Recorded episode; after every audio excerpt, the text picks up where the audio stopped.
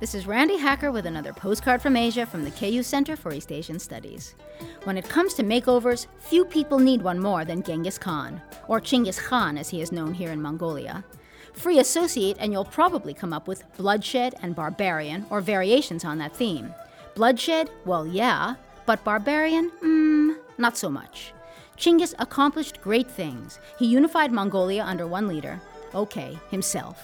He hired someone to create a writing system, and he promoted tolerance for different belief systems.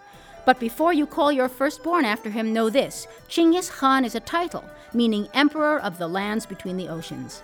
His real name was Temujin, which might mean blacksmith. Seems this is not his first makeover after all. From the KU Center for East Asian Studies, this is Randi Hacker. Wish you were here.